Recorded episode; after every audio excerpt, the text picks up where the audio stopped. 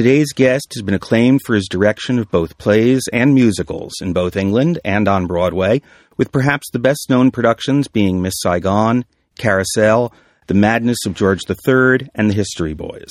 Since 2003, he has been artistic director of the Royal National Theatre, where he has produced such work as Warhorse, now at Lincoln Center Theatre and in the West End, and Frankenstein, directed by Danny Boyle. He also introduced the Revolutionary NT Live series of movie theatre presentations of national productions. From London, welcome to the American Theatre Wing's Downstage Center. I'm Howard Sherman, Executive Director of the American Theatre Wing, and it is an honor to meet Sir Nicholas Hytner. It's very, very good to talk to you. Thank you for talking with me.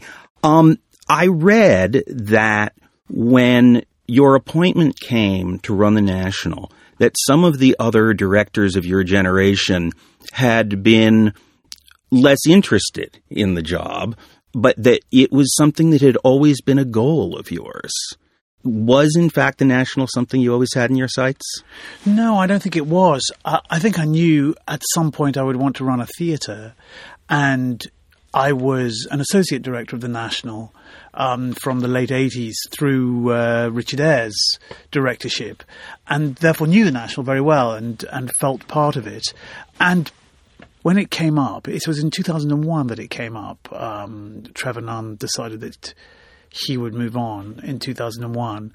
I finally realized that there was stuff I wanted to do, that there was a way I could imagine of doing it, that there were things that hadn't been done yet that I might try to do. I think everybody who comes to the National has to have fresh ideas about it. That's how it stays vital. Um, there's obviously a degree of continuity. There's uh, there's a degree of continuity that stretches right back to um, the first conception of it in the 1890s by George Bernard Shaw and William Archer, um, through the extraordinary Lilian Baylis years at the Old Vic, through to the foundation of the National itself in 1963 under Laurence Olivier. There are ideas that go through a century that predate even its foundation. But every director since 63 has brought firm ideas about how it should be. And it, it was only when I started to formulate those ideas um, that I decided I wanted to go for it. One thing I read was that you were interested in the reconciliation of the popular with the intellectually ambitious. I think that's the hallmark of the British theatre. I think that stretches back right to the 1580s and 90s. We're very fortunate, I think, in the, uh, you might say, the whole Anglo Saxon tradition, because I think the Irish and the American theatre share this with us. Our roots are in an intellectually and emotionally ambitious popular theatre. The roots of many of our European neighbours are in a court theatre. Although Moliere, for instance, started off playing the popular crowds. He was subsumed by the court. The French tragedians were court writers. The German tragedians were court writers. The great Central European theatres were very often functions of the state. Ours wasn't. Ours was a popular theatre on the south bank of the Thames, three theatres, one of which was the Globe, all of them dependent on box office, all of them also dependent on a degree of court patronage, but it meant that our great playwrights have always had to embrace the widest possible audience for survival. Now, that obviously uh, is a feature of the American theatre. You might say that the American theatre is more extremely commercial and extremely dependent on the popular audience even than ours is. But it's that synthesis of a degree of court patronage, always an aristocratic interest in the theatre, but it is it's the synthesis of that with popular appeal, the popular audience that makes our theatre what it is. And I think that's what the National has to be about. Three houses, two of them vast. We play to three quarters of a million people on the South Bank every year. If we played always to the lowest common denominator, we would not justify our existence. We wouldn't justify the money we get from the state. But on the other hand, so we are obliged to be ambitious. But on the other hand, if we can't be ambitious and popular, we'd fold. Well, you mentioned money from the state, and we're at a time where in the United States there are renewed threats on the National Endowment for the Arts. There are severe budget cuts being taking place in the Arts Council over here.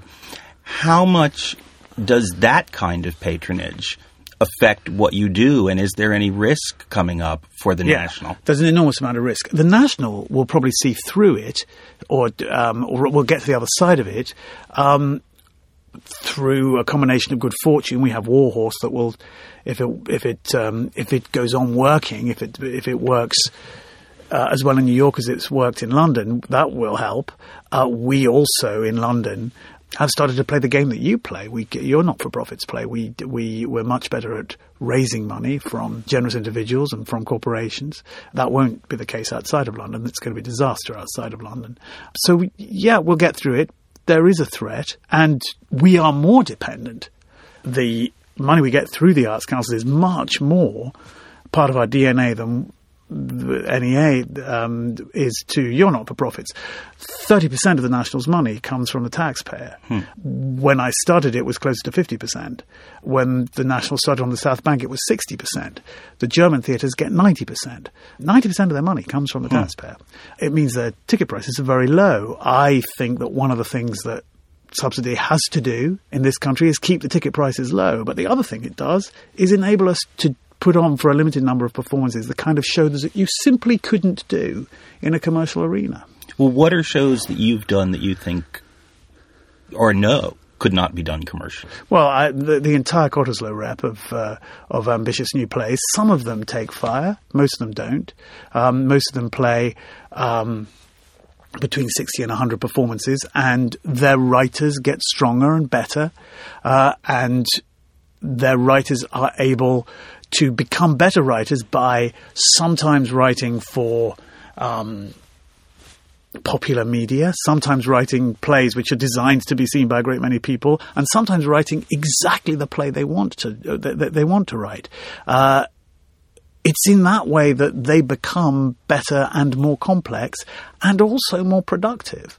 Just coming up immediately, any minute now, we're going to produce a great mid period Ibsen epic called Emperor and Galilean. It's never been done professionally in English, never. It's really important. I'd never heard of it. I walked by the poster today. Really important, really exciting play, uh, historical epic about the Emperor Julian the Apostate, the emperor who, who uh, a generation or two after Constantine, uh, came within a whisker of turning the worship of the Roman Empire back from Christianity to the old gods. And had he succeeded, of course, the whole history of Western Europe would be quite different. It's a wonderful play. It's four hours. Who's going to do it if we don't? And it needs a huge cast. And it's important it gets done. Now, I happen to believe uh, in a city, in a country, in which the performance of an important mid period epic by Ibsen um, is regarded as something which, while by no means compulsory, people are free to dislike it or be bored by it or not come, but it's something, the very fact that it's here um, seems to me to be as important almost as the fact that the Rosetta Stone's in the British Museum. You speak of the fact that you're doing that show in the Cottesloe, which is No, we're doing that. We're not. We're doing. Oh. We're doing. As it happens, we're doing Emperor and Galilean in the Olivier. Oh, okay. In the you, you Olivier- let in differently. Yeah. So you're doing that in an 1100 seat yeah, theater? yeah, Wow. yeah, and and because because we're doing it as part of what is now the twelve pound season, the Travelex season. Fifty thousand people will come and see it. That's not hmm. many. That's not many in a big city like this, but it, it keeps that play alive, and then it will be in rep with new plays by young writers in the Cottesloe, and also, even more importantly, from the National Theatre's point of view, new plays by young writers in the Olivier and the Lyttelton, and new plays by established writers in the Olivier and the Lyttelton. Uh, I was very dismayed. This was one of the things that um, drove me to uh, to take on the national. I was dismayed by what felt like a flight of writers, directors, and actors into studio spaces. Uh, it's wonderful if you're there. There's something immensely involving um, and moving often about seeing any kind of play uh, in a room small enough so that you can imagine almost you can touch the actors. To see a great play, to see Shakespeare or Chekhov in a room with only 200 people, you feel enormously privileged. Um, but that's the rub. It's a. It, it, it's not. You're not necessarily financially privileged. You're privileged just by virtue of the fact that you're part of the club that you managed to get in. Uh, it's also very easy to act and very easy to direct a great text in a small space. Now, all the energy was going there in the 90s. And writers, the young generation of writers, had been given no opportunities for quite a while because of financial constraints to write in a muscular, popular fashion to translate their ideas and their feel for narrative and character and, and for the um, thematic material they wanted to explore. They'd not been given the chance to translate that into a popular arena, an arena which made it feel as if what they were doing was part of the national conversation. You can't be part of the national conversation in a small room on top of a pub. You just can't. You're part of a, an important but privileged conversation. Soon as you're on in the Olivier or in the West End, you're doing what the London Theatre's always done. You're reaching out, finding, yeah, in the, in global terms, a small number of people, but in theatrical, cultural terms, a large number of people. You're available to a large number of people. You are galvanizing them if you're writing well, if you're acting well. You're nudging at the way they think and feel. Now, we can do that at the National. You cannot do that in a room above a pub. That's why the National's important. You spoke about the Travelex season, which originally ten pounds, now twelve pounds for tickets. A large number of tickets available, as you say. Emperor and Galilean is going to be part of that Yeah. this year. It would seem to me that that is such a bargain that Yeah, people bargain, are yeah. coming in because they can. Yeah. And I'm wondering when you say you want to be part of the national conversation, certainly when you make theater that accessible, you're bringing in a lot more people who might be part of it. Yeah. Are these people who necessarily understand what they're coming in for? Do you sense a difference in the audiences and do you have to either prepare them or program for them in a way that you might not if they were paying the regular ticket price for under the regular structure. Well, first of all, it depends what you mean by the regular ticket price. Um, the uh, for a West End musical, which is popular entertainment, you're paying a great deal more than you're paying to see Ibsen at the National Theatre. Oh, sure. I mean, I just I just picked up tickets for this evening, and they were forty four pounds a piece. Yeah, that's- so that's at your subsidized price. Yes, that's right, But that's still four times, almost four times, Yeah. what you would pay in the Travelex season. Yeah. So the objective was that you should feel able to roll the dice on a show at the National the way you roll a dice on the on a movie. It's not that you particularly go to a movie with low expectations, but you go to a movie maybe experimentally. I don't know whether I'm going to enjoy it or not. But You're I- less invested, both literally and figuratively, when you go to a movie. Well, I think literally is important. Figuratively is because in the end the theatre is more demanding and the rewards are greater uh, if it takes fire for you. And I think the frustration is commensurately greater if it doesn't work for you. Bad theatre is simply un- unendurable. A bad movie, you can go to sleep and eat the popcorn. Um, but it's important that it should be within everybody's pocket. It's important that as far as possible, um, what you earn and now um, with NT Live, where you live should not disbar you from being part of the audience at the National Theatre. Now, we couldn't do um, a mid-period Ibsen epic or a new play by an untried writer without a star, ambitious, not necessarily a bundle of laughs, maybe searing. You couldn't do that in the commercial arena, nor could you keep alive the tradition of classical dance or contemporary dance without uh, a degree of taxpayer involvement, uh, nor could you keep the museums free without a, a degree, augment their collections without a degree of taxpayer involvement.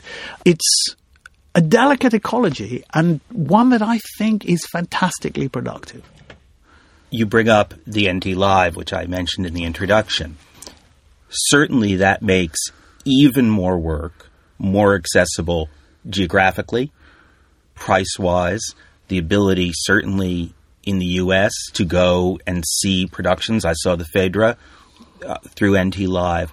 But fundamentally, doesn't seeing theater filmed, even if it's shot live or transmitted live, change the experience? Yeah, sure it does. Sure it does. Nobody's pretending that it's uh, it's the same thing as sitting in the in the auditorium, and ultimately the experience um, is always going to be at its best if you're there on the night in the same room, the way it's been for 2,500 years. But we have this technology now, and how negligent it would be, how negligent, how disgracefully negligent it would be for us not as quickly as possible to see what we can do with it. Uh, I was by no means sure that those live broadcasts would work. Uh, I'd seen them from the Met. I'd seen opera and dance in cinemas. I knew why they worked. I thought there might be reasons why theatre wouldn't. I thought that we might end up looking like a second rate cinematic experience because the frame of reference you bring to the opera is plainly not the frame of reference you bring to a movie, whereas the frame of reference you bring to the theatre is dangerously close to the movie frame of reference. It, actors talking, actors maybe who you've seen in movies. I was worried you would see them shot rather flat, acting rather large, in visually rather static presentations. The thing we aimed for, and I hope the thing we succeed in, in achieving, is to turn the cinema as far as possible into a theatre, not to turn the theatre into into cinema. Now, it's a different experience. It's an equivalent experience. It's neither theatre nor movie. But the fact is, we can in one night, in this country alone, double the audience for the entire run that we get at the National Theatre. We get a tiny bit of everybody's money in this country. The US is a wonderful bonus, but it's not what it's about. Uh, Australia, South Africa, in fact, we're in 22 countries now. 21 of them are a great bonus. One of them is why we do it, because I feel very responsible mm. to the taxpayers and citizens of this country. And there are, we tour a lot, but there are places we can't go to because they don't have theatres. It's amazing that we can now be uh, in a relatively small Scottish town or in some art centre in the West Country live to people who we know from the um, feedback we've got are thrilled that they can walk down the road and come see a National Theatre show. The fact that you say you want to make it as much like going to the theatre as possible, I had a funny reaction when I went to the Phaedra, which was the first, at least, to come over to the U.S., uh, which was I missed not having a program. Yeah, no, that's too expensive for us, and I'm not. I, I, you can, and I think I don't. How how how far are we down the road? to making them downloadable. You can certainly download quite a lot of material. Hmm. But again, to the experience. Yeah. Let's take a jump back and talk about how you first got involved in theater. You grew up in Manchester. That's right. And at the time you were growing up, was there much theater to see in Manchester? Yeah, there was not enough. Um, but there were um, a couple of reps in Manchester and um, which survive one of which turned into the Royal Exchange Theatre, which is a wonderful theatre, and some reps in towns around Manchester, several of which have now disappeared, which is which is the way things were in the 80s. And I have a horrible feeling that there'll be another round of disappearances now in, in this decade. Uh, the National Theatre toured, the RSC toured, English National Opera and the Royal Ballet toured. Uh, I was very fortunate. I had um, I had parents who were interested, interested to the extent that I was taken far too young to see Fonteyn and Nureyev down Swan Lake. All I can remember is being taken to see it. I can't. Rem- I can't remember what they were like at all. Um, by the time I got to college, I went to Cambridge. I was very, very interested, and I went down the road that, embarrassingly, four of my five predecessors went down, which was to start directing student productions at Cambridge, and then serve an apprenticeship uh, as first dog's body, then assistant. Uh, for the first few years that I worked in the theatre, we have, we certainly had then, we're better now, very little formal training for directors. Uh, and it's not an unmixed blessing that so many of the directors in the British theatre the last few decades have been university trained non actors, but that's what most of us are. Mm-hmm. Uh, and and we get experience by by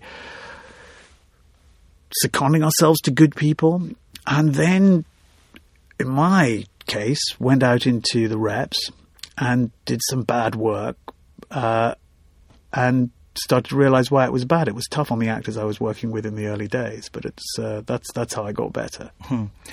interestingly, you mentioned the Royal Exchange briefly. You became the associate director of the Royal Exchange. That's right, yeah. In in the mid '80s, and for somebody who had left home, Yeah. gone off to Cambridge, you're directing regionally. Had London been part of your experience yet, or had you just stayed in the regions and gone back to Manchester? No, I couldn't wait to get out of Manchester. Um, So, so then why come back? Because, well, because uh, d- even even when I went back and worked at the Royal Exchange, I considered London to be my home, and I was I was uh, I was camping out back in Manchester to be part of that theatre for the years that I was there. Uh, Manchester was a miserable place when I was growing up. It's much better now. It's great, um, but. Uh, there's uh, an undoubtedly unhealthy concentration of cultural riches, of, of more or less everything in London, of of, of wealth and of power, uh, and you kind of have to be here. Uh, there's there is an equivalent to Chicago, and it's um, Edinburgh, Glasgow. Uh, outs- but in England, uh, the reps struggle. I think that if you are a theatre goer, a theatre maker, uh, and you live Edinburgh and Glasgow are relatively close to each other, and you live in Scotland, you can you can know that you can make yourself a very rewarding and productive career by staying in Scotland. If you're in England, you have to come to London, really. Hmm. So you went back to Manchester. You spent four years at the Royal Exchange. Yeah. Some of the work, and I'm sure I'm just touching on it, you were doing things like Don Carlos and the Country Wife and Edward II Yeah. while you were there. It was mostly classics. You then did some work with the Royal Shakespeare Company right. within that that same period. It overlapped, yeah. Yeah. Yeah. Um, so you came to London, Yeah. and how quickly did work come? Well, I came to London in the late 70s, early 80s after I'd left Cambridge. I assisted in theatre and opera, and the first London work I did was in opera. I got, and which is one of the reasons that the big spaces, the big theatres, the big stages have never been a big deal to me because I, I did a lot of my training with opera choruses. Um, I always felt slightly uncomfortable in opera and have done relatively little over the last 20 years. Um, but it, it, I was doing productions for um, English National Opera at the Coliseum, which is the biggest theatre in London, before I was 30.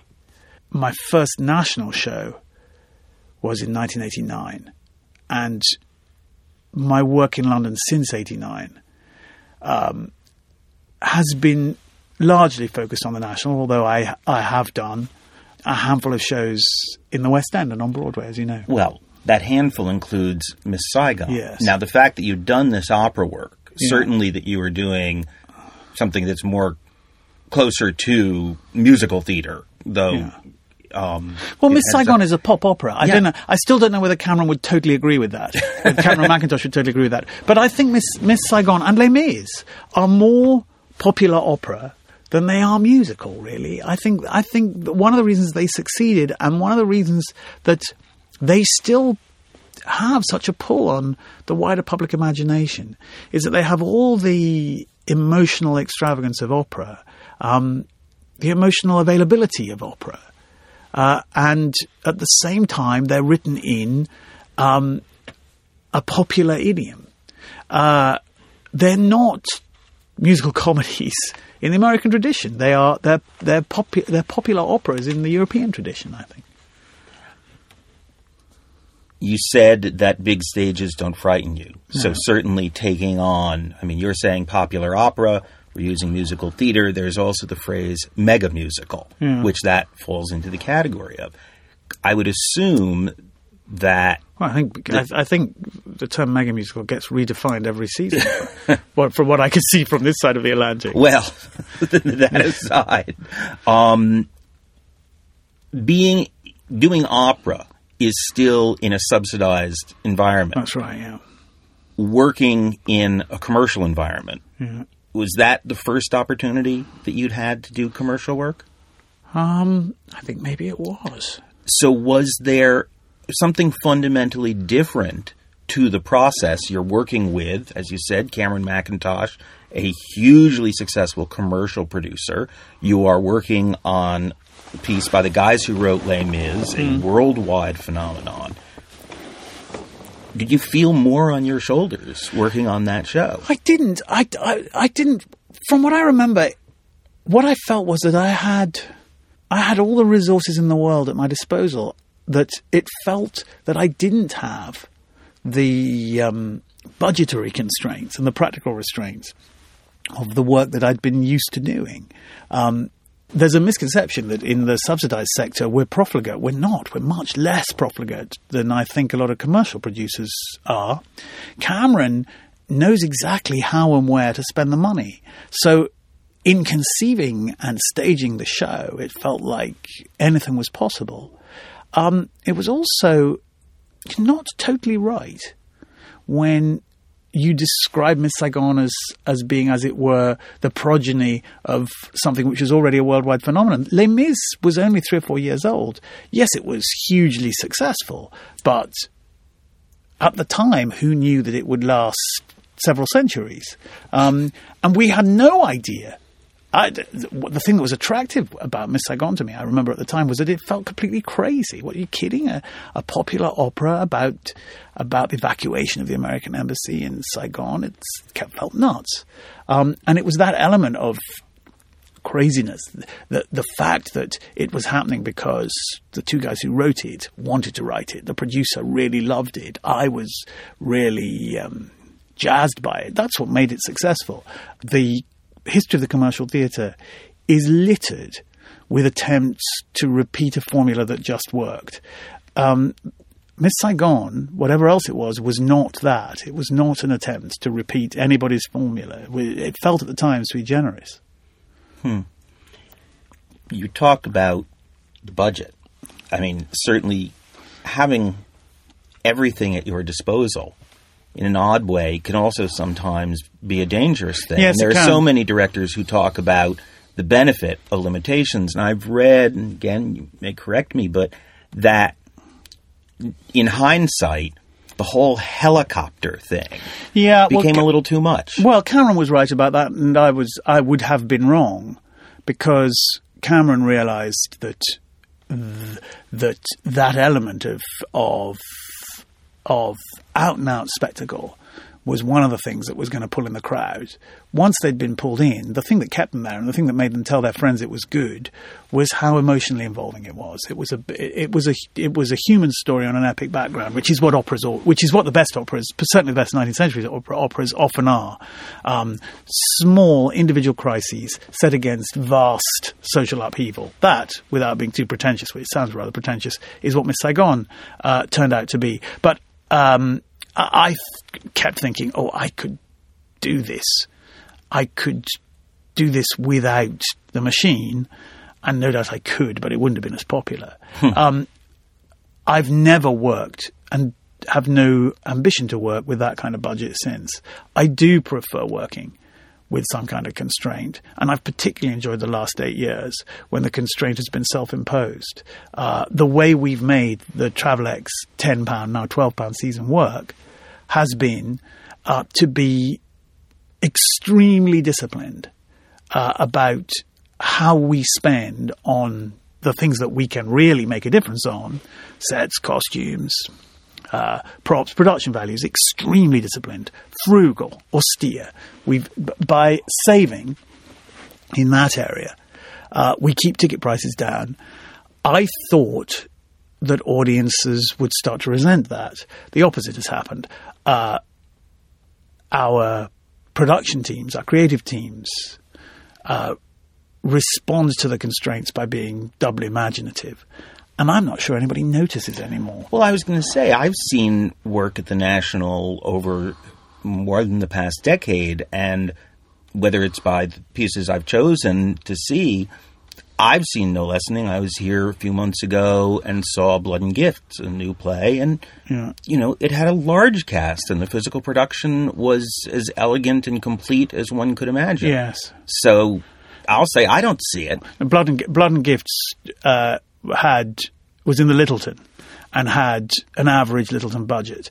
But uh, if you, if I just think through the ten pound shows last season, they all look pretty great. Uh, I, I could list for you the telltale signs, but I won't. After you first did Saigon here in London, I think before it came to New York, you had a great success with seemingly a very different piece, Wind in the Willows. Well, that was the first. That was the first of my collaborations with Alan Bennett, um, and I offered to uh, to Richard Eyre to do a big family friendly show for Christmas because I kind of fancied doing that. And I now know that if you're the director of the National Theatre, someone saying I'd quite like to do a big family friendly show, which lots of people are going to want to see, uh, is exactly the kind of offer you, you want to get all the time. And Alan Bennett had just read the book on the radio. So he was a pretty obvious first port of call, and it turned out Richard had already, a couple of years previously, asked him to write a play about Kenneth Grahame, who wrote The Wind in the Willows. We went to Alan. Alan agreed to adapt it. Um, we made, a, we used all the stage machinery, all the stage machinery that's part of the Olivier. We made uh, exactly that, an attractive, family friendly show which came back and back and back. But much more important to me, um, Alan, a year or so afterwards, shoved the script of The Madness of George III through my door, and I've directed all his plays since. And that's uh, that's been, in a way, the most important feature of my career as a director, a director as opposed to producer, being able to to to direct all Alan's plays. So out of that came The Lady in the Van, The History Boys, The Habit of Art, and I, I, he, I don't think he stopped, not by any means. So I hope there'll be more. You say the most important feature in terms of external recognition or important no, no, feature no. for you as an artist? I, my, my personal satisfaction. Uh, honestly, uh, external recognition um, is is is Because certainly, Madness of George III, History Boys, huge successes. yes, um, but enormously satisfying. Much more important. Much more important. I think any any true theatre artist has their own internal list of what was good and what was bad, and if they're any good at all, um, it will not be the same list as um, their friends or colleagues, or certainly not um, the critical community would make for them. Well, that leads to an obvious question, which is of the work that you've done at any point in your career, what would you say is the work that is most meaningful to you that may not have been as recognized or accepted by by the public, the critical community, the the business at large? Well, it's not so much about it not being recognised or accepted. It's what it's what has really resonated with me. Um, that it's no surprise that the History Boys, the Madness of George III, um, were enormously important to me. Um, I did a, a Much Ado About Nothing with um, with Simon Russell Beale and Zoe Wanamaker, which uh, which which was it was successful, but it was it. I remember it as being enormously important. Um, the Hamlet I've just done, but maybe because that was so recent. That's the Hamlet with Rory Kinnear. Yeah. Um, I hugely enjoyed doing a Martin McDonagh play back in the 90s. Um, Cripple of Inishmaan? Yeah. Yeah. And I think The Pillowman, which I didn't direct, which we produced um, the first or second year that I was director of the National, is probably the single best new play that we've produced. Um, so uh, I've made personal discoveries along the way. I never knew that I had any time for the plays of Bernard Shaw, but um, doing Major Barbara, I suddenly got it, and that was that was important to me. Uh, so there's all, there's all sorts of things I've had the opportunity to do at the National because I've been the one who has been choosing for myself. Sometimes what I've done is do a play for the National, not necessarily because it's top of my own personal agenda, but because it's something that the theatre needed. Well, that's something artistic directors do. And I've al- I've always enjoyed it, always. as we're shifting back and forth from the National and other work, um, this was for the National. I wanted to ask you about the carousel, which was so revelatory to people both here and in the U.S.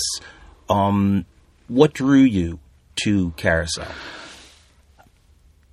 I loved it. Um, and at the time, the uh, reinvestigation of the Golden Age musicals, the Broadway Golden Age musicals, ha- had not started here in London.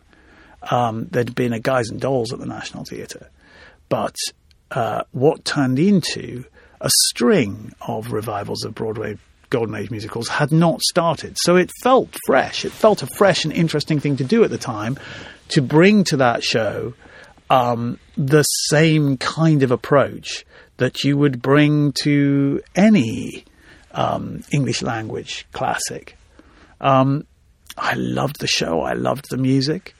Uh, and I really wondered what it would be like doing it at some place like the National Theatre. Was it over here a show that was familiar to people at that point, or it had been largely forgotten? No, I think it was it was familiar enough. I it, it wasn't very often revived, um, but it was particularly to a certain generation. The the movie got shown on television. I think more to the point.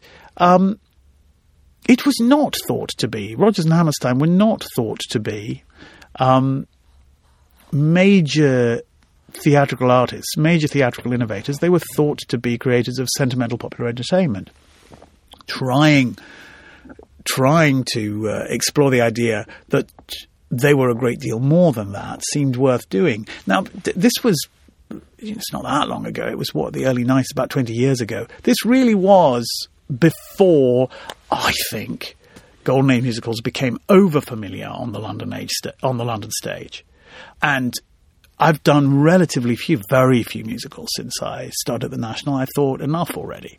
Um, I've been very happy to play host to Fela, to George Wolfe, uh, who came over and directed for us um, Caroline or Change.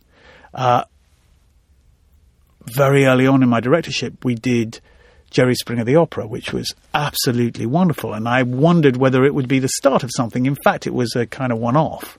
But that's it. That's mm. basically it. Um, I don't think that musicals are a central part of the London tradition, the British tradition. I just don't. They're they're they are a vital, vibrant part of the American tradition. I don't think, I don't think it's what it's. We, we've not we've we've historically not written very many. It's not what we do dazzlingly well. I'll stick my neck out and say that if you go to see a song and dance show in London, it's not going to be as well done as it's done on Broadway. Hmm. Uh, so I've been a bit sparing with that. We've got two new ones coming up over the next 15 months, totally new. One of them entirely experimental, but it doesn't seem to me to be something that we need to be over concerned about here. I think uh, even the infrastructure is not as developed as it is in New York. So, what was it like? I mean, you'd certainly done it with Saigon, but you, as we all know, brought over a couple of key cast members. There was a lot of uproar about that at the time. When you came over to the U.S. to do Carousel, you did not bring any of the English cast. Am I correct? Uh, Michael Hayden had already done it. Oh, I didn't realize yeah. Michael had done it here. But yeah. with the exception of Michael, yeah. you casted anew. Yeah. Was there a different experience directing the play with an American cast than with a British cast? Well, in some respects, I don't think, strange enough, I would classify Carousel as a song and dance show. Of course, it makes extreme requirements of a choreographer, but at its centre is a play, a, a, a complex, ambiguous play that needs terrific actors who can also sing it was different, but different because of the different personalities of the actors. The dancing was better on Broadway. Hmm. Full stop. Since we're talking about musicals, you also had the experience of doing a new musical in the U.S. On Broadway, yeah. Sweet Smell of Success. Yes. Which ultimately did not have a long run. No, no, it was a total flop. What was that experience for you a problematic one, a frustrating one, or simply one that didn't fly? It was a wholly positive experience until until the press decided it was not a success. Um, it it was enormously satisfying. It was it never felt like it was a show in trouble. Um, we always thought we were doing something good, and I still think the work was good. I still think it's an absolutely marvelous show. What I can't talk for whether I did it well or not, or whether it was the right production of it. It's a really good musical. I'm a hundred percent confident that there will come a time when that musical is reevaluated, and those who dismissed it will forget they dismissed it. Uh, quite a lot of that happened in the two or three years after it closed. It opened at the wrong time. It might have been the wrong production. It was extremely well performed. Uh, John Lithgow, Brian Darcy James, absolutely wonderful. I thought it was a great score, but it, you know, what can I tell you? It's a flop. There you go. Uh, back to our own internal lists of things that were worth doing being different from those that are imposed on us. But I remember it as being an entirely productive and, and pleasurable, really pleasurable. It opened out of town in Chicago. Um, and fun enough, in Chicago, it was thought that it was, I think it was thought to be on its way. We thought, oh yeah, no, there's things wrong here and things wrong here. We'll fix this, we'll fix that. Would then- you want to have another go at it yourself? At Sweet Smell, Yeah. I think I'd probably be the wrong person to. I think somebody somebody else should come and and and um, I think some some some young one should come and do, uh, you know I think one great feature of the studio theatre scene has been the re-examination of apparently apparently um, uh, failed musicals with scaled back orchestrations. Somebody should have a go at Sweet Smell like that. There's a problem. There is there's an inherent problem. There's an there's an maybe insuperable problem, uh, which is a problem caused by the availability of everything on DVD. Uh, 99 people out of 100 who came to see that show had either never seen the movie or seen it so long ago that they'd forgotten it. That's a fact. I suspect if you made a musical of of one of the of one of the great 1930s comedies of Adam's Rib or something, um, which we've all seen, you wouldn't remember it when you went in, and 99 people out of 100 would would either not have seen it or won't remember it. Not won't even remember how it turns out. But the people who do know how it turned out. Um, the people who have watched the DVD are the people who write about it and judge it. Quite rightly, they're doing their job. They watch the DVD the afternoon they come see the show. For that reason, I would never recommend anybody to produce a musical based on a movie, particularly not on a good movie, particularly as it happens on a good movie about the very trade that the people who are going to judge it are themselves members of. Um, to try and do a musical of a movie about the press and probably the musical, the movie about the press that the press themselves like most, um, it was commercially not so smart an idea. I think that might always get in the way of a proper evaluation of that show. Another piece that you did, you talked about the holiday shows at the National, one that's come back several times. His Dark Materials. A big, epic. Too big, or much too big. Um, it's interesting to me that for all of its success, and I have a niece who was beside herself to get over here to see it when she was perhaps 13 Yeah. years old because she knew the book. Um, we've not seen that in the U.S. No, well, it was it was that was um, conceived for the Olivier stage, and it was conceived to use to the utmost um, everything that the Olivier stage is physically capable of doing. That production um, could never have moved, and I have to say that the transfer of shows from the National is of no concern. Um, it's great when it happens. Fantastic that War Horse has been such a success. That's wonderful. But it's never what we're thinking about. Never. Uh, and in the case of a show like Dark Materials, um, there's no way, no way that uh, that you, that that could ever have gone elsewhere. Somebody should do it, but the problem with it is is that it takes two evenings to perform, and they're long evenings, and they do need a degree of extravagance of imagination in the staging. I s- just said I think it was too big. I now wish if I done it, if I did it now, I would be less concerned to show off the Olivier stage machinery. The Olivier stage machinery had been out of commission for quite a long time, and it felt like a great thing to do in my first year at the National to give my colleagues who had restored it and renovated it a chance to show it off. Hmm. Um, it's an amazing. St- it was beautifully adapted by Nicholas Wright.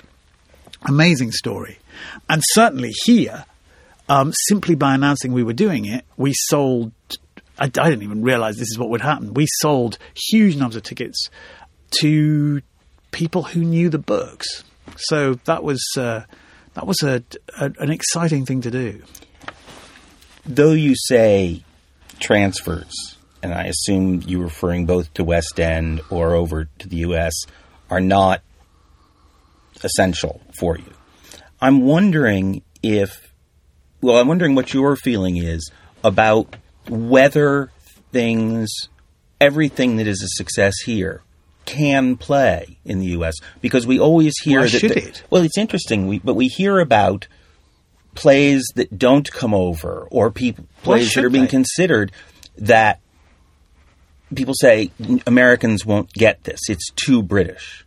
But quite often the actors are busy, or or uh, or people have moved on to other things, or or it just doesn't seem that big a deal to do it again. Right. But I remember some skepticism as to whether History Boys would play in the U.S. Yeah, I think I think we all wondered whether it would, but it came to the US at the end of a of um, a short and very enjoyable global tour, um, and everybody was still enjoying doing it. There are other shows which I think haven't haven't gone on because everybody felt.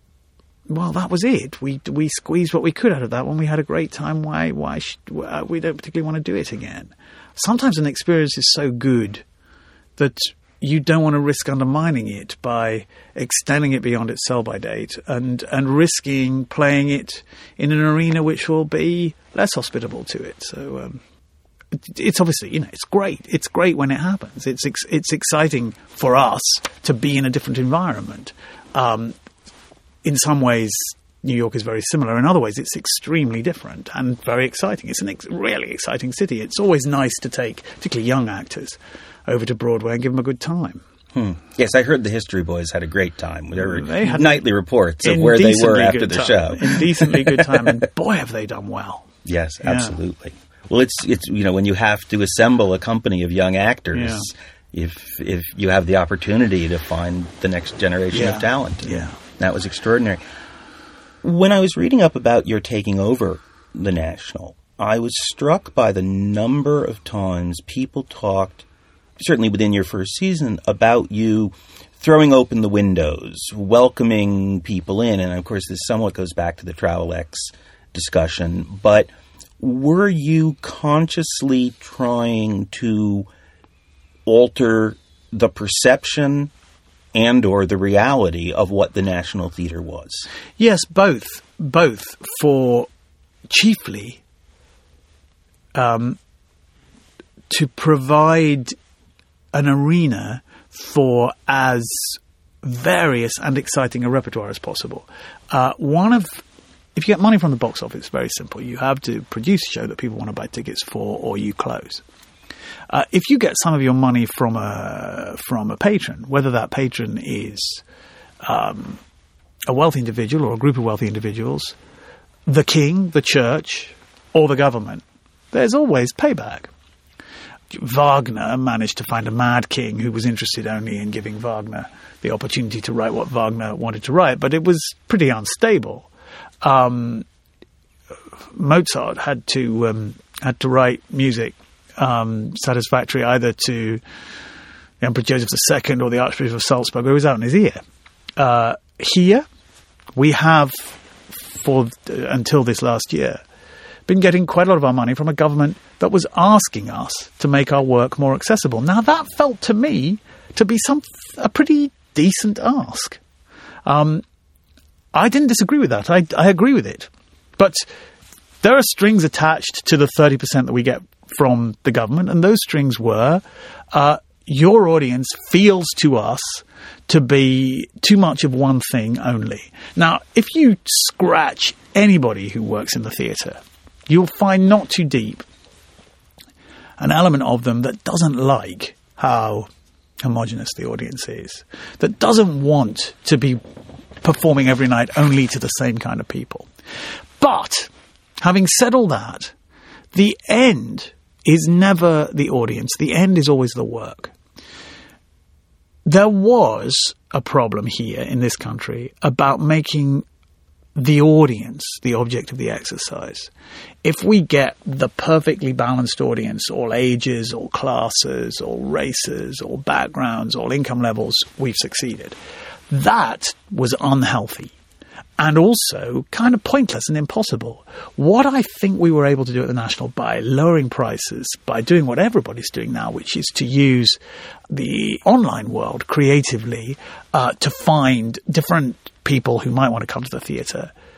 Um, by widening the kind of repertoire that we were doing, we got into a kind of, I hope, virtuous spiral. We now don't have one national theatre audience. There's no such thing. Um, there's so many different kinds of audiences. Six or seven times a year now, um, or more, um, I'm amused to find press comment on from some columnist who's saying, "Well, I went to the National Theatre and it was nothing like the usual National Theatre audience." That happens now six or seven times a year because there is no usual National Theatre audience. You came to see the Cherry Orchard. Uh, you find the kind of people who like to see Chekhov, but because the tickets are only a tenner, you'll find a hell of a lot of other people too. Uh, we can get you a Nigerian audience, we can get you an Asian audience, we can get you a young, hip audience that doesn't like text based theatre, we can get you a dance audience, we can get you the kind of audience that's going to respond to a show for teenagers, we can get you, if you're a theatre audience, a theatre artist, any kind of audience, because we want your work to be the kind of work you want to make. And if it's the kind of work that the so called regular audience doesn't want, doesn't matter anymore because there is no such thing. I strongly feel, very strongly feel, and I think there are some Broadway producers who would bear this out and who would agree with me, uh, that there is not, that you don't need anymore uh, to depend on the core audience. The core audience, it's terrific, and you, you want them when you're giving them some, when you want to do something that they're going to like. But the death of the theatre would be the relentless dependence on the core audience. In the end, not because there's anything wrong with the core audience, we love them, but because if you don't look far and wide for everybody who might enjoy it, if you could persuade them in, uh, your repertoire is going to shrink, shrink and shrink and shrink. There is more of a tradition in England, I believe, of politically oriented theater yeah. than there is in the U.S. Yeah as a subsidized theater, as the National Theater, do you still have the opportunity to do political work and can you do work that embraces all politics or is it slanted as I believe some have accused? Um yeah, I don't think it's slanted at all. I think I think it's um I I it's hard to think of nakedly pro establishment theatre anywhere that's ever been much good. Hmm. The theatre is, by its nature, skeptical. Um, it's it's skeptical. It's ironic. It's critical. It's it rubs against the grain. It's subversive. Some writers have to be secretly subversive. Some writers have to write in code. Others don't. I mean, I'm now talking writers over 2,500 years, or let's confine it to the last 400 years. But theatre that is celebratory of a political status quo uh, tends not to be that interesting. Um, look at, as occasionally have done, uh, the approved plays of the Soviet era in Russia they're not interesting. Hmm. Um, Bulgakov is a much, much more interesting playwright than the playwrights who were writing uh, popularly approved plays for the Moscow well, Arts. I, I grant you that the play's political theater to be interesting has to be opposition. It has to be rub the against. question is, do you have the opportunity to do that at the national? Are you interested? Well, you know, in what, we, what I like to do is rub against the grain, and we have rubbed against the grain to the extent that a couple of years ago, we did a play which which which caused the Guardian, which is the I guess the um, the house newspaper of the arts community. It is the left liberal uh, newspaper. It's the newspaper I read. Uh, the Guardian was so outraged that it could not stop publishing um, attacks. In fact, it, it, it, on this play, it was called England People Very Nice. I think the Guardian got the play wrong, but it was it was a play that. Um, had fun with the whole idea of repeated waves of immigration into this country. Um, and it asked questions about uh, integration and assimilation, which were uncomfortable, which rubbed against the left liberal consensus. I directed it myself.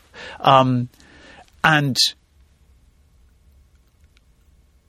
I don't think it proposed any particular political solution to the issues that are generated by first and, and, second generation waves of immigrants. What it did was through humour, through irony, and through um, an observation of a repeated pattern with repeated waves of immigrants over 400 years, um, it it shook the audience up a bit. Well, the Guardian got very hot under the collar about it. And there was one marvellous day when it decided it would publish seven reactions from seven diverse voices about this play, all of whom, they all of whom were outraged by it. Um, and they were so diverse that they were all Guardian columnists. Um, and all outraged. Yeah. Uh, but so I think that play was very much a play that those who would like to caricature the English subsidized theatre as being entirely in the grip of a kind of unthinking knee-jerk left liberalism had a lot of trouble with. But what it did is it rubbed against the grain. It rubbed against our audience's grain. A play that rubbed very much with the grain was a play like Stuff Happens um, from 2004, um, where the balance of the play in front of our audience shifted. They simply refused to give Tony Blair any kind of a hearing. Hmm. Uh, we co- we couldn't find an audience at the National Theatre in 2004 that thought that we had joined in that war on anything other than. Um, false premises. Hmm. And it made the play, I think, a very different experience to the play that was then seen in an American production in the United States. Now, it's not hard to it's not hard to rustle up a collection of newspaper columnists um, to make a play like Stuff Happens feel like yet another example of um, of the English theatre's unthinking unthinking soft leftism. As it turned out, that play was expressing an almost universal national consensus. The only people by 2004 who thought that we'd made anything other than the most terrible, tragic, possibly mendacious, possibly um, certainly destructive intervention in that war. The only people who uh, who didn't think that were writing columns in right wing newspapers. Uh, everybody else agreed with the play. That was possibly a flaw. Two last quick questions because I have to let you go. Kwame Kwei-Armah, mm-hmm. who is on the board of the National, has just been named uh, as the artistic director of Center Stage yeah, in Baltimore wonderful in the U.S. Amazing appointment as an artistic director to a new artistic director, is there some piece of advice that you would like to give him or perhaps have given him? Well, we're getting together, so I will say. so I'll certainly be having this conversation with him. He will know what to do. Um, he will know what to do. Uh, and I don't know that city, not at all.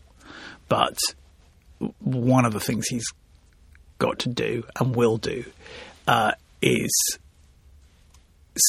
is start from the premise that his theatre is a civic resource. It's got to be knitted into the life of his city, and I know he'll do that because he is he he um, he I think very passionately thinks the theatre to be um, an absolutely vital part of public life, of civic life, and I, th- I think that that one of the reasons why that's such a fantastic appointment is that a man of enormous humanity and intelligence, a playwright of extraordinary flair and power, uh, is also somebody who is drawn like a moth to a flame to the public life of the city, the community he's part of, and and I think Baltimore won't know what's hit it. Final question.